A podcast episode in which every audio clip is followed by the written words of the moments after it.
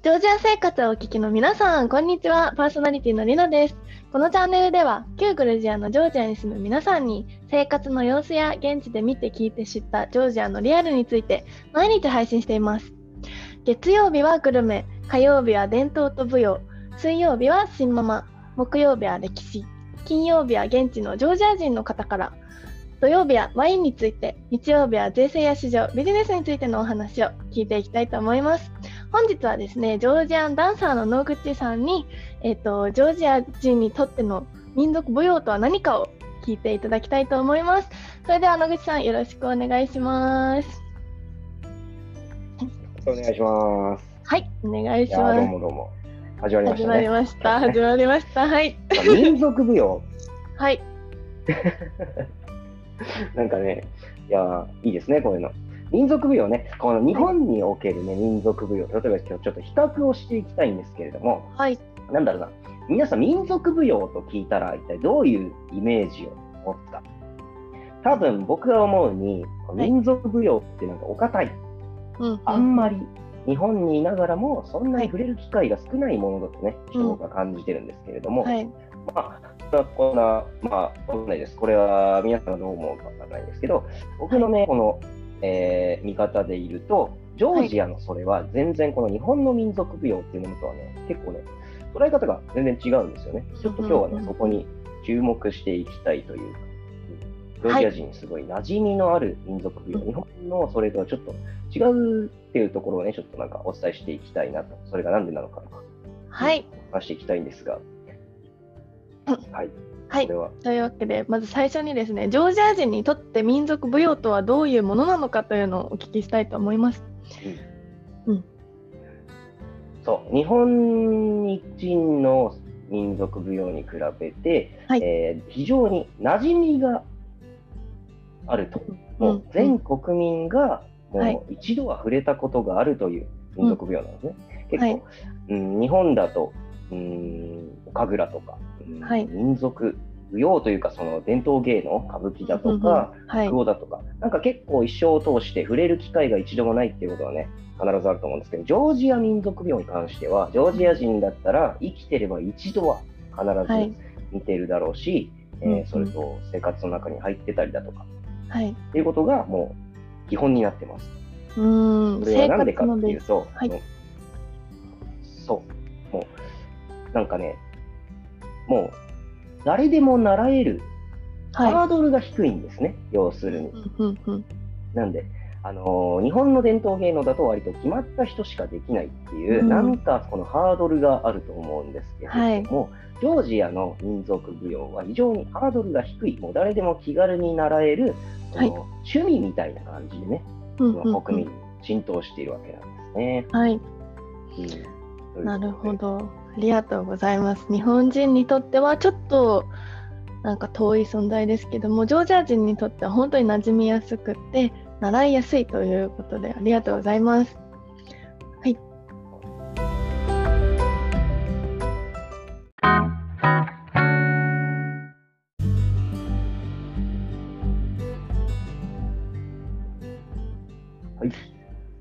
はい、それでは続きなんですけども、ジョージア人にとって身近ということで、どのように身近に感じられる、なんか制度というか、そういうのが整ってるんでしょうか？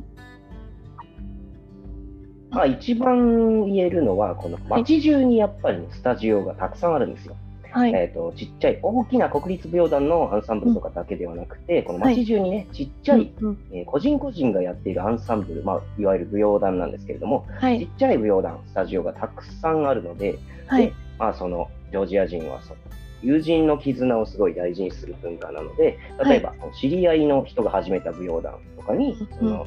えー、習いに行かせたりだとか、あとはね、もう幼稚園とか保育園とか、もうね、体育の授業的なもので、授業の中にダンス、もう学校とかそのスクールでダンスをやってるっていう場所もあるんですよ。はい、なんで、もう本当に教育に根付いていると言いますか、この一般の方が習うわけではなくて、このダンスを通して、この教育というか、そういう、なんかもう、通り道に、人生の通り道に割と、ジョージアンダンスがされている。という環境がすごい豊富なんですね。もう誰でも本当に気軽に触れることのできる伝統文化。はい、そういうところでね、結構ジョージア人にとっては、ジョージアンダンス、身近なものになっております。はい、ありがとうございます。日本でいうとなんか、飛び箱とかそんな感じですかね。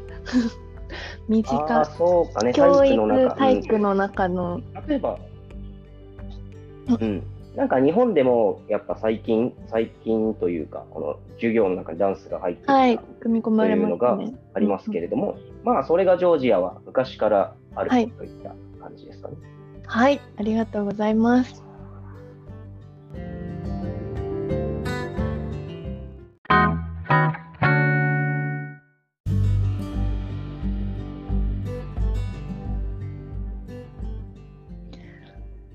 ではジョージア人にとって民族舞踊ジョージアンダンスはすごく馴染み深いというお話なんですけどもその教育の中の一環以外にもその他いろいろな場面でジョージアンダンスを身近に感じられる場面っていうのはありますか？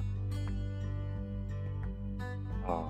そう。もう一つ、はい、ジョージア民族舞踊が根付いている大きな理由が、はい、結婚式でね踊るという文化があるんですよ。うん。このもうこれは全部の人がやってるわけではないんですが、はい、割とこのほとんどの家庭、えー、結婚式を行うときに、はい、のジョージア民族舞踊のこの舞踊団の演目の中の一曲にこの結婚式の踊りがあるんですね。はい、それをもうジョージア人たちはこの結婚実際の結婚式の時にも新郎新婦でこのカップルで、うんうん、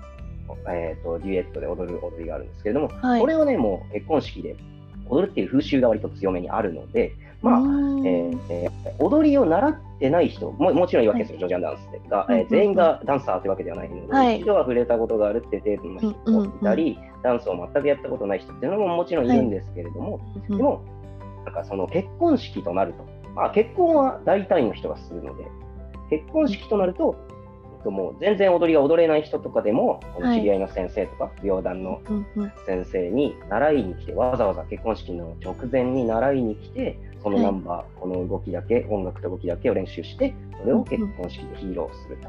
こういうね、風習があるんです。何もダンサーに限ったことではなくて、はい、一般の方も結婚式のためにわざわざ習いに来て、えー、みんなの前で、えー、親戚たちの前で、はい、っていうね、文化があるんですね。なので、この結婚をするという、うん。まあ、その結婚式に来た人たちも絶対にこのジョージアンダンスに触れる機会があるし、はい、そういう意味でもうほとんどの人が、はい、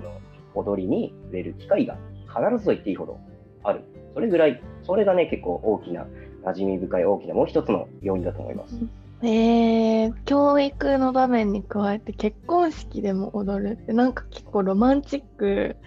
ですね。うん、そこに伝統文化が。ううん。うん。前回の動画で、動画というか 前回この、はい、えー、なんだ、いろんな種類の踊りがあると、ジョージアンダンスちょっとお伝えさせていただいたんですけれども、はい、まあ、その種類の一つに、この結婚式の踊り、はい、カルトゥリっていうね、踊りがございます。これは、うん、本当に、えー、この踊りが結構ジョージア人は知らない人は、もともとジョージアンダンス知らないジョージア人はあんまりいないですが、これはかなり、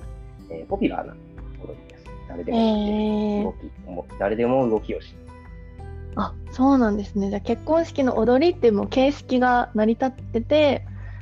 割と誰でも知ってて踊れると。おもうだいぶ日本の伝統文化と認識が違いますね。日本で歌舞伎、結婚式に踊らないですもんね、絶対しないよね。だってそれやってる人もやらないでしょ、それやるのかな？確かにそうですよね。そうですよね。日本の感じとは全然違う。かなりジョージア人にとっては身近なジョージアンダンスということで結婚式の踊りはカルトリ？カルトリ？カルトリ。はいカルトリ。カルトリ。カルトリという踊りで。はいありがとうございます。ぜひ機会があったら野口さんのカルトリもちょっと見てみたいなと思います。結婚した方がいいよってことです そっか、結婚式の踊りですもんね。結婚式の踊りというまあ、やりたいですね。うんうんうん、楽しみでしております。はい、ありがとうございました。というわけで本日は、はい、ありがとうございます。本日はですね、ジョージアンダンサーの野口さんに、 Georgian dance とジョージアの伝統舞踊はどのように身近に感じられるのかというお話をお伺いしました。ありがとうございます。はい、それではですね、YouTube 版。はい、ありがとうございました。YouTube 版では収録の映像とともにリスナーさんからのお便りへの回答も行っております。また、ノートでは出演者の方の SNS や、えっと、毎週の放送予定を合わせて掲載しているので、ぜひフォローの方よろしくお願いします。はい、それでは皆さんありがとうございました。また次回お会いしましょう。